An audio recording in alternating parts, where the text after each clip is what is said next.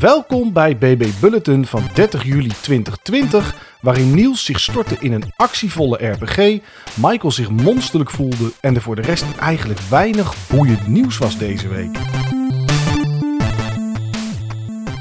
Niels, vorige week hebben we geen Game Talk gehad, of mini Game Talk, hoe je het ook wil noemen. Dus ja, dat moet nu eigenlijk dubbel en dwars. Maar toch gaan we één game per persoon bespreken. En jij zit dan wel met een 8 in de titel. Ja. Heel ingewikkeld, al die cijfertjes. Ja, Ease 8 inderdaad. Lacrimosa of Dana ben ik gaan spelen. Ja, ik moest denken aan dat liedje. Dat Franse liedje van eh, De Dana. Ik weet niet hoe het voor de rest heet. De Dana. Nou ja, maakt niet uit. Maar daar moest ik aan denken bij eh Oh ja, Dan Dana. La Vallée of zoiets, hè? Ja, zoiets inderdaad. Ja, inderdaad. Maar goed, daar zal het helemaal niks mee te maken hebben, gok ik. Helemaal niks, denk ik, nee. Ehm, nee, Ease 8 is niet het achtste deel in de serie. Want Weet je, hebt weet je dat het op dat lag echt op het puntje van mijn tong om te vragen van...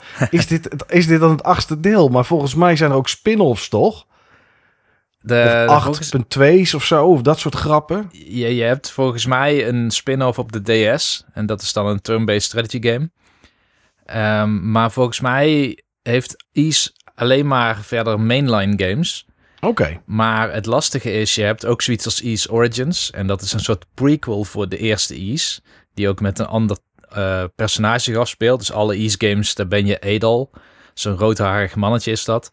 Behalve in die, want toen bestond Edel volgens mij nog niet eens. Oké, maar als, het, als je overal hetzelfde poppetje speelt... zijn het dan ook stories die doorlopen? Of is dat net zoals bij Final Fantasy dan wel weer losse verhalen? Ze lopen wel door, maar je hoeft niet eerdere delen gespeeld te hebben. Er worden wel verwijzingen gemaakt, ook in Ease 8. Dan kom je een, een poppetje tegen of zo en dan zeggen ze... hey, jij was de iemand uit Celceta. Nou, Celceta, je hebt ook een game die heet East Celceta. Ehm, maar dat is meer een regio. Zo heb je een aantal Mm, regio's waarnaar verwezen wordt in dit spel ook. Maar er wordt niet verondersteld dat je daar per se veel van af weet. Nee, precies. Oké, oké. En Maar zijn het allemaal ook dezelfde soort games dan, qua eh, opzet? Want ik, heb, ik had wat gameplay gekeken van deze, van Ease 8. En dat zag er best wel een soort hack en slash, echt wel rennen, knoppen, rammen uit, zeg maar. Maar is dat altijd zo geweest? Of jij weet in die reeks? Of zijn het ook verschillende soorten RPG-achtige games geweest? Ook turn-based of zo? Nee, ze zijn altijd wel actievol geweest, maar je hebt wel, ik denk, zo'n drie groepen Ease games. De eerste Ease games, en ik heb het wel eens over Ease Book 1 en 2 gehad, heel lang Ja. geleden in de Button Bashers podcast. Maar daar had je een soort eh, jousting, zeg maar. D- dan moest je op, op elkaar afrennen. En degene met de hoogste attack, zeg maar, die deed dan damage. Dat noemen ze ook wel het bumping systeem. Daar ren je gewoon tegen vijanden aan en die gaan dan af of niet als je te laag level bent. Ehm, daarna had je een meer actie eh, systeem. Bijvoorbeeld Ease Origins heeft dat. Eh, daarna had je ehm Ease met party members erbij. En Ease 8 is daar een voorbeeld van. Dus je loopt altijd met drie mensen over de overworld heen. En die hebben dan verschillende moves en verschillende soorten wapens en zo. Maar Ease 8 onderscheidt zich ook nog eens doordat je een soort skill systeem hebt. Eh, je hebt een aantal speciale moves die je kan triggeren. En daarvoor moet je eerst een bepaald soort resource opladen. Dat lijkt eigenlijk heel veel op eh, Trials of Mana, waar ik het laatst over heb gehad. Ja, ik hoor opladen inderdaad weer. Ja, veel Ja. aanvallen. Daarmee laat je een of andere balk op. En als die vol is, dan kun jij een eh, special move aftrappen. Als die niet vol is, kun je ook special moves aftrappen. Maar dan maak je hem steeds... eh dat is trouwens weer andere, andere resource. Je hebt eigenlijk twee balken die je kan opbouwen. Maar goed, op een gegeven moment is het wel zo dat je bent eigenlijk constant die special moves aan het spammen. Want Hmm, sommige special moves, en als je een bepaald level bent, krijg je er ook weer SP voor terug, of welke resource dat ook weer was, die je meteen dan weer kan inzetten. Ja, oké, oké. Maar goed, is het, is het leuk? Wat is het voor de rest? Eh, hoe steekt het in elkaar? Ja, is het leuk? Ehm, ik denk wat Valkyria Chronicles voor 2019 was, is Ja. tot nu toe althans Ease 8 voor 2020. Oké, voor de mensen die geen idee hebben, volgens mij, Niels, eh, ging je daar bijna dag en nacht heel hard op toen in 2019. Klopt, ja. Ja, die vond ik zo gaaf. En ik denk dat Ease 8 wel eh, ook ongeveer dat niveau behaalt. Oké. Dus het bevalt me zeer goed, zeg maar. Het, eh, ik zou het vergelijken met een soort van Xenoblade Light als het gaat om exploratie. Maar dan gekoppeld met, ja, Ehm, het is een combat systeem wat niet zo, zeg maar, diep technisch en risk-reward is als iets als Nio of Bloodborne. Maar het- Mhm. je, je moet wel heel veel dodgen. Ehm, Oké, toch wel. Het is wel. Het is wel echt wegrollen en dat soort grappen allemaal. Ja, ik zou het misschien verwachten, ver- vergelijken met, ehm, met een wat simpeler Platinum Games combat systeem. Ja, ja, een beetje Devil May Cry-achtig Ja, misschien. of Devil. May Cry-achtig is misschien wel een goeie. Oké. Ehm, en wat het ook nog heeft, en dat maakt het dus ook een game die ik zo tof vind, is het heeft ook base building, wat ik super gaaf vind. Ehm, dat is altijd al geweest trouwens. Hè? Dus of, of dat het nou eh, Colony 6 is op eh, Xenoblade Chronicles, of eh Terrytown in Breath of the Wild, of Dragon Quest Builders 2 of zo, waar je eigenlijk constant iets aan het bouwen bent ja. het gegeven dat je een soort van vaste thuisbasis hebt die zich mee ontwikkelt als een soort karakter op zichzelf, vind ik altijd wel heel erg cool. En dat doet deze game ook goed, want de game begint weliswaar op een schip, eh, Lombardia. En daarin maak je kennis met allerlei verschillende karakters, zoals eh, eh, kooplieden of eh, bouwvakkers of mensen in de keuken, zeg maar. Maar al snel ehm, wordt dat schip aangevallen door een bepaald monster, omdat je in de buurt komt van een eiland waar bepaalde mythische verhalen omheen hangen. En nou ja, kort gezegd, je spoelt aan op dat eiland als eh, schipbreukeling. Ja. En je moet eh, vanaf nul een nieuwe beschaving opbouwen. Oh, oké. Een beetje zoals, eh, zoals dat, Rob, hoe heet dat? Dat Expeditie Robinson programma. Ja, ja, ja. Nou, zo heet het inderdaad. Expeditie Robinson, inderdaad, ja. Of eh, de Amerikaanse Survivor. Ja. Je komt aan en eh, nou ja, je hebt iets van gereedschappen. Voor de rest moet je bomen slopen om een hut te bouwen. En, eh, ja, en, en zelf vuur gaan maken om te koken. En dat soort grappen allemaal. Ja, nou het is dan niet een soort van Dragon Quest Builders of Minecraft. Dus er zit niet een heel gecompliceerd crafting systeem achter. Het is meer dat in een quest wordt jou gevraagd om iets te gaan zoeken of zo in de omgeving. En dan wordt automatisch dat gebouwd. Ah, oké, oké. Dus het is niet, je hoeft niet zoals in eh, Fallout 76 of zo muurtjes te gaan maken en die muren dan neer te zetten en aan elkaar te koppelen om er een huisje van te maken. Nee, dus als wij het spel allebei gespeeld zouden hebben, hadden we allebei precies dezelfde basis aan het eind. Ja, het is meer een soort progressiemechanisme. Ja, ja. Maar dat is ook wel weer het mooie. Dus, dus je begint met iets heel kleins. Maar je moet op een gegeven moment... Ja, oké, je kan wel de defensie dingen kun je customizen trouwens. Want je hebt ook een soort raids om de zoveel tijd. En Oké. je kan dan zelf kiezen of dat je bijvoorbeeld, ehm, noem wat, spike traps bouwt of eh, een katapult. Dat ja, oké. Maar En die raids worden op, jou, op jouw eh, ehm, basis uitgevoerd, dan zeg maar, op jouw gebied. Ja, ja. Oké, en die kan je dan winnen of verliezen en dat heeft dan nog voor- of nadelen? Of is het niet zo heftig? Nou ja, je kan... eh, ik heb er nog nooit een verloren, dus ik weet niet wat er gebeurt als je verliest. Nee, maar, maar je kan wel resources winnen als je wel wint. Ja, oké, oké, oké. Daar is het wel interessant voor dus. Om, om, om er in ieder geval iets extra tijd aan te besteden misschien. Ja, maar in het begin van het spel, dan ben je puur expedities vanaf jouw thuisbasis aan het maken. En dat doe je voornamelijk om te kijken dat je misschien meer schipbreukelingen kan vinden. Want die kunnen misschien iets. Dus stel je vindt iemand en die is merchant, dan Ja. start hij een winkeltje in jouw thuisbasis. Oh, Of je vindt iemand en die, ehm, ja, wat, wat heb je meer voor mensen? Die kunnen Tim, timmerman of zo, Ja, of slager, groenteboer, bakker, dat soort dingen. Of nou, waarschijnlijk een armersmid. Zoiets zal er ook wel smid. zijn natuurlijk. Ja, ja, ja. Ja. Oh, oké. En, die, en, en die moet je dan zeg maar eh, recruiten om, eh, om het op te bouwen. Beetje net als in Nino Kuni. In Nino Kuni 2 heb je ook, eh, kan je ook mensen recruiten. Die gaan dan een bepaald winkeltje gaan die dan runnen in, het, eh, in, de, in de stad. En dan kan jij daar spullen kopen. Ja, ik heb dan Nino Kuni 2 niet gespeeld, maar ik verwacht dat het ook zoiets is. Ehm, je komt ze altijd in dezelfde volgorde tegen, want het spel is heel lineair. Oké. Ehm, ook al is die wereld best wel groot en je kan wel exploren, zeg maar. Alle quests, die zullen altijd wel in dezelfde volgorde zich voldoen op sidequests na. Je kan altijd extra quests op een soort prikbord vinden of zo. Die kun je in de volgorde doen die je maar wilt, maar in principe, je, elke speler zal bijvoorbeeld eerst de timmerman tegenkomen en daarna pas de smid. Ja, precies. Ik snap het. Ja. En ehm, je vindt dus heel veel resources. En van die resources moeten dingen gebouwd worden. Maar je stelt min of meer zo'n timmerman dan in staat. Die vraagt je dan: Ik heb negen van dit nodig en acht van dat. En dan kan ik voor jou dit bouwen. In plaats van dat je het zelf gaat bouwen. Ja, precies. Je moet echt de resources moet je verzamelen voor de craftsman om dan het item of wat er dan ook gemaakt moet worden te maken. Ja. En dit is allemaal heel erg cool. Ik vond het super leuk al. Maar het is nog niet Ease. Oké. Want Ease is een game en die gaat over ehm, zeg maar prehistorische, uh, ver technologisch ontwikkelde culturen. En uh, beschavingen moet ik zeggen. En tot nu toe ben je gewoon op een eiland en jij spoelt daar aan en je bent zeg maar overlevende van de schipbreuk ben je aan het verzamelen om een manier te vinden om van het eiland af te komen. Maar zonder veel te spoilen is het wel zo dat het spel zich wel de typische East-kant op ontwikkelt. Um, de typische East-kant is gewoon echt dungeons in, um, wapens vinden, items vinden waarmee je nog beter wordt. En ook vooral uh, bepaalde ja, narratieve structuren en verhalen die je in het begin mist, maar die zitten er echt in. Oké. Dus het spel maakt een enorme kanteling naar bijna een ander genre, richting ongeveer de helft van het spel. Oh, is het, zijn dit lange games eigenlijk, Niels? Ik bedoel, ik weet niet of je hem uitgespeeld hebt al, maar uh, hoe lang heb je erover gedaan? Ja, ik Als heb hem uitgespeeld in minder dan 40 uur.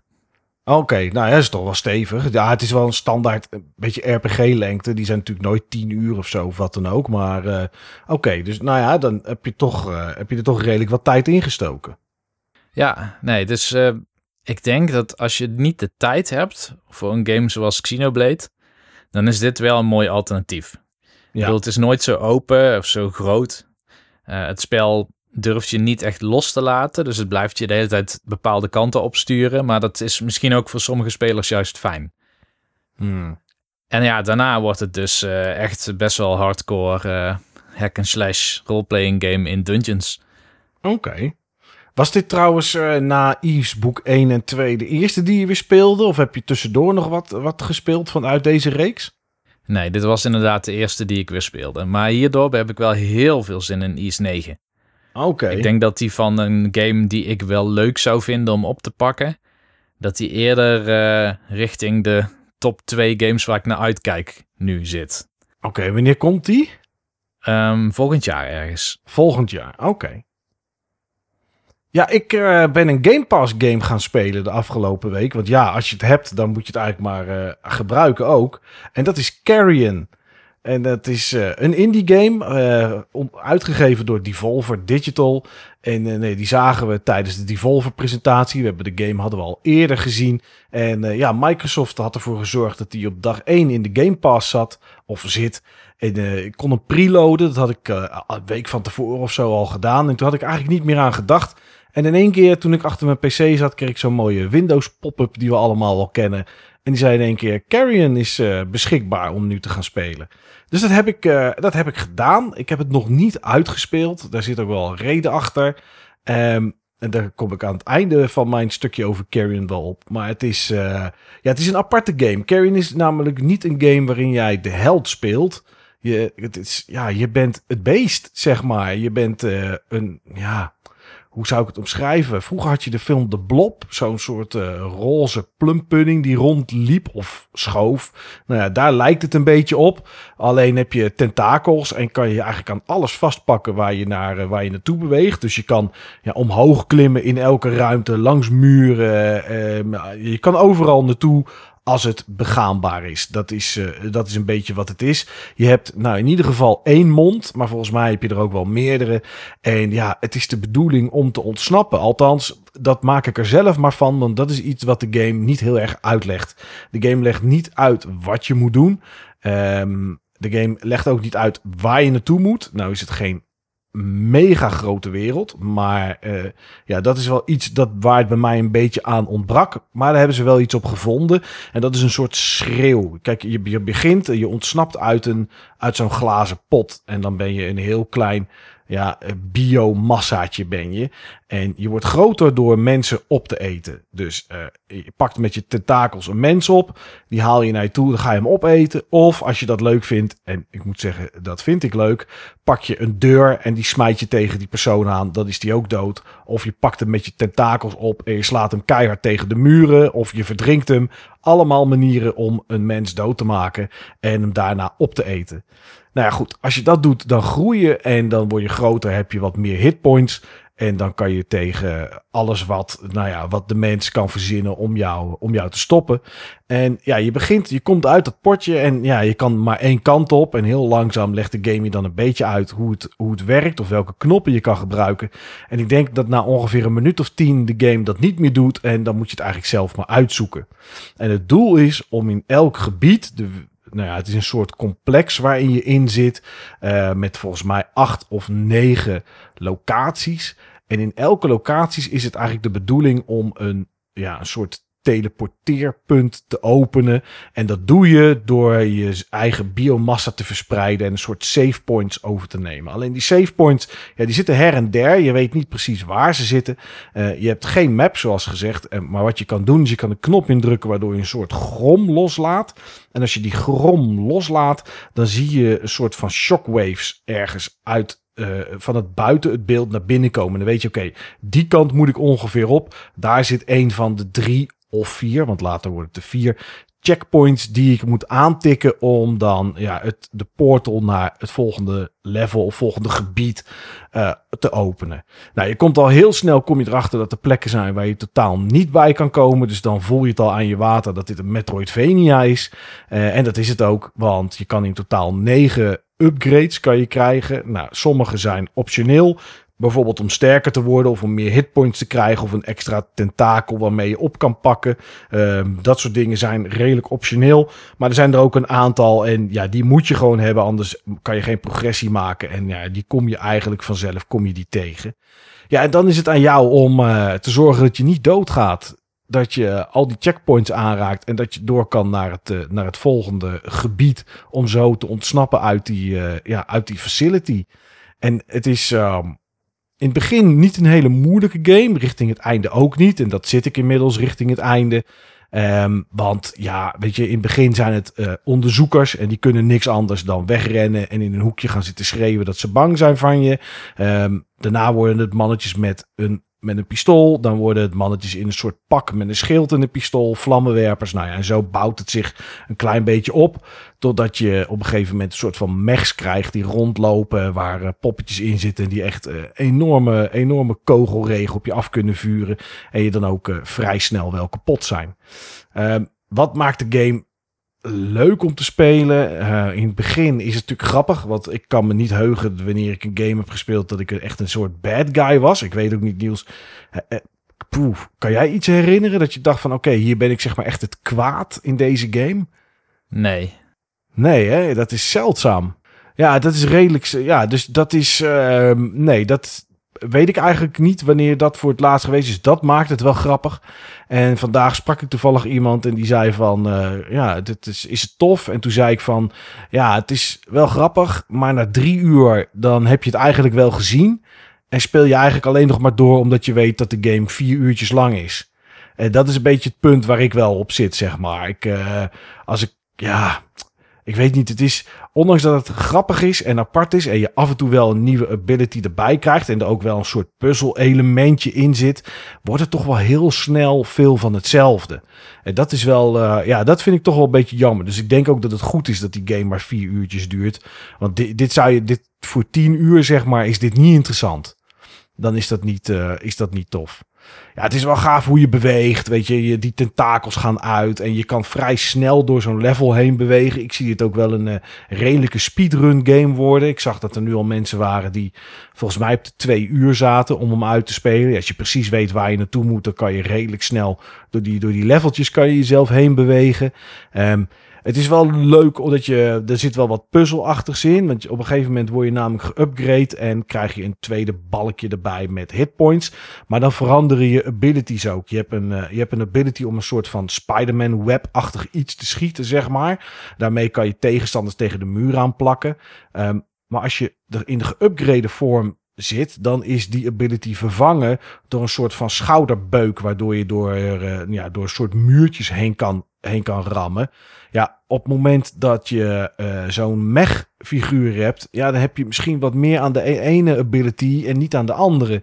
Ja, dan kan je dus in een soort van ja, soort waterachtig iets gaan zitten, zeg maar. Het is ook een soort biomassa en dan kan je jezelf scheiden. Dan kan je jezelf splitsen. En dan kan je op die manier, heb je die andere ability. En zo moet je een beetje... Uh, zo moet je eigenlijk een beetje op een gegeven moment door die leveltjes heen gaan om op die manier een beetje te puzzelen. En uh, ja, er zitten wel er zitten alle andere leuke dingetjes in hoor. Dat als je bijvoorbeeld een tegenstander hebt die jou in de fik steekt, ja, dan blijf je branden. Dus dan ga je als, gek, als een gek op zoek naar ergens een plasje met water, zeg maar, om daarin onder te duiken, zodat je geblust wordt. Nou ja, dat zijn dan dingen die, uh, die maken Carrion wel leuk. Alleen ja, weet je, na drie tegenstanders die je in de fik zetten, heb je dat trucje, want dat is het dan toch, heb je dan wel gezien, zeg maar. Dus uh, ja, het is, het is een leuke game. Er zit nog wel iets in, ook met de good guys. Maar dat merk je vanzelf wel als je gaat spelen. Een soort van flashbacks, iets zitten erin. Uh, dat is dan ook nogal grappig. En ja, voor de rest, weet je, ik zou het niet gekocht hebben. Uh, zeker niet. Maar zo op de Game Pass is het wel, uh, is het best wel aardig om een keertje op te pakken en een keertje te spelen. Ja, wat ik zelf leuk vond aan Carrion, althans ik weet ook niet dat het vier uur leuk is, maar in ieder geval de eerste anderhalf uur of zo die ik heb gespeeld, ja. is je voelt je echt agressief in die game. Hmm. Want je bent gewoon dan zo'n enorme, ja, jij noemt het biomassa, volgens mij noemt het spel het ook zo. Ik vind het gewoon een soort vlezige blob met tanden en tentakels. Ja. En je kan super snel door die omgeving heen, want um, het is alsof je niet hoeft na te denken over hoe je ergens komt.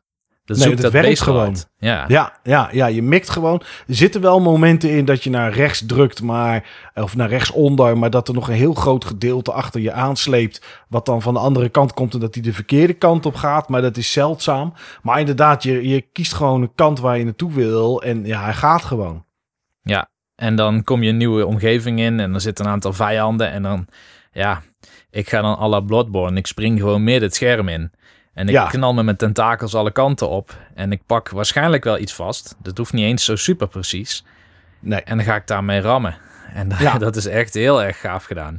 Ja, je moet het wel redelijk agressief spelen. Er zijn wel wat momenten dat je toch een beetje eh sluipend gaat, zeg maar. Als je op een gegeven moment krijg je van die eh, security camera's, waar dan ook eh, guns onder zitten.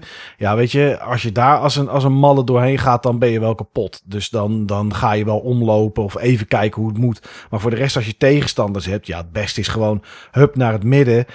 kijken of je de tegenstander met zo'n schildje voor zich, of die kan pakken. En met dat poppetje al die andere kapot rammen, zeg maar. Of een deur of een kist of weet ik veel wat. En ja, je speelt het heel agressief. Dat is wel, dat is inderdaad wel tof. Ja, ja, zeker.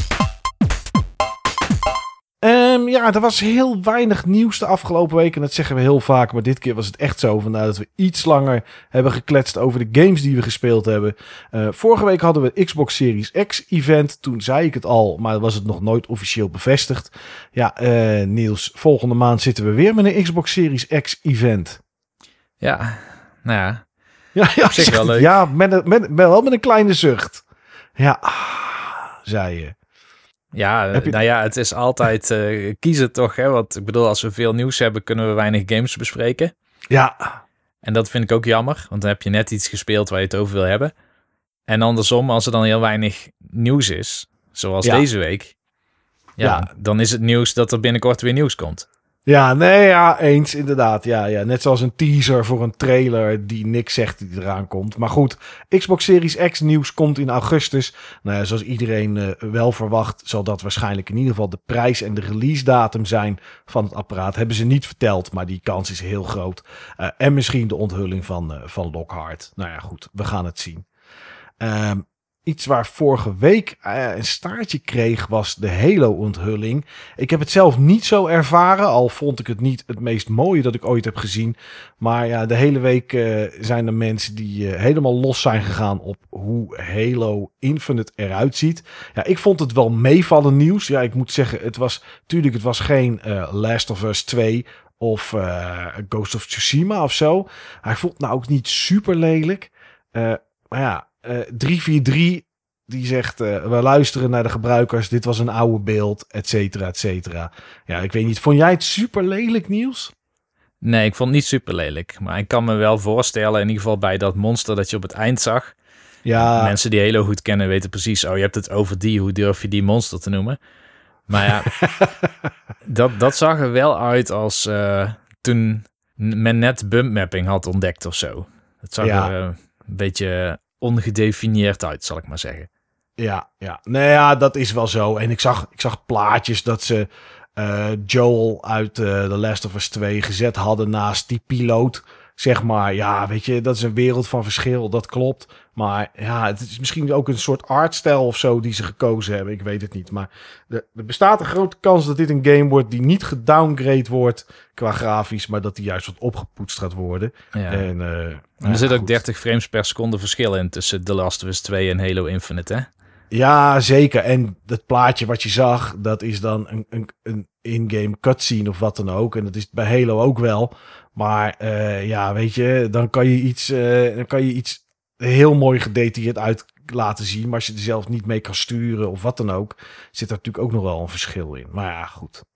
Eh, Cuphead is uit nu voor de PS4. Ja, ik heb het gespeeld op PC destijds, een keer denk ik. Ik weet niet, heb jij het ooit gespeeld, Niels? Ja, ook op PC. Ook op PC. Nou, is het dan nu dat je denkt, hey, op Cuphead komt, die komt eruit voor de PS4, ga ik die nog een keer scoren? Of wacht je op een fysieke release misschien? Of vond je het helemaal niks? Ik wacht nog steeds op de fysieke Switch release.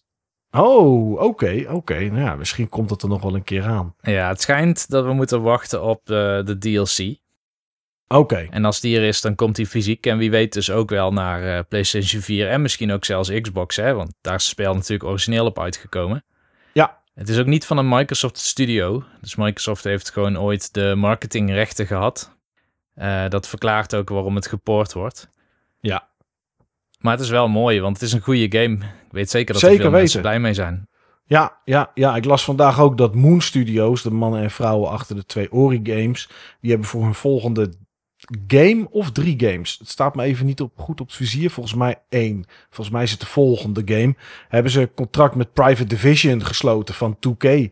Dus eh, het leek misschien op een studio die eh, nu bij Microsoft hoorde.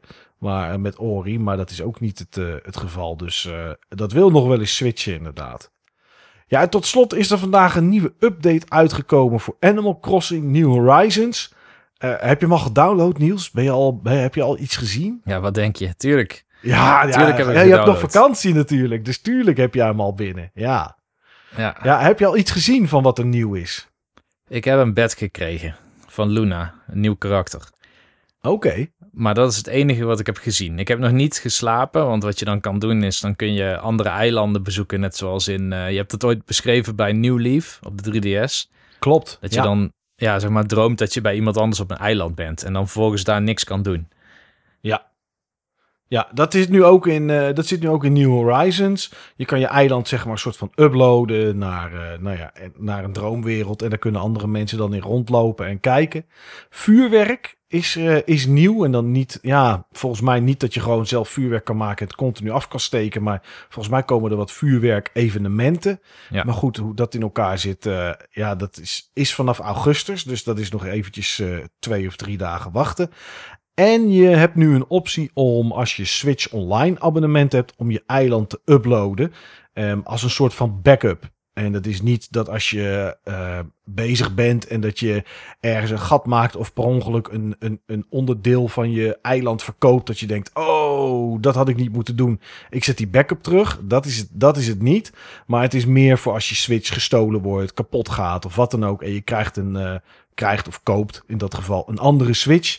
Dan kan je daar je eiland kan je terugzetten. Ik weet niet of die automatisch die backup maakt. Dat die elke dag een keer een backup maakt. Of dat je dat met de hand moet doen. Ik gok met de hand.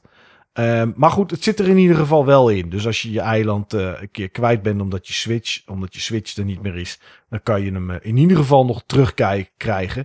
En ik denk dat dat wel, eh, wel een, aardige, een aardige optie is. Niels, het is ons gelukt. Ja, als we de outro niet te lang maken, dan is het ons gelukt inderdaad. Ja, dan hebben we, dan hebben we een BB Bulletin die eh, binnen, eh, binnen de 30 minuten valt. En dat is, het, eh, dat is het format. We hebben ons format een keer gehaald. Het is bijzonder. Het is bijzonder. Maar goed, ik weet zeker dat dat volgende week niet gaat lukken. Want dan hebben we nieuwe games, hebben we meer nieuws, hopen we.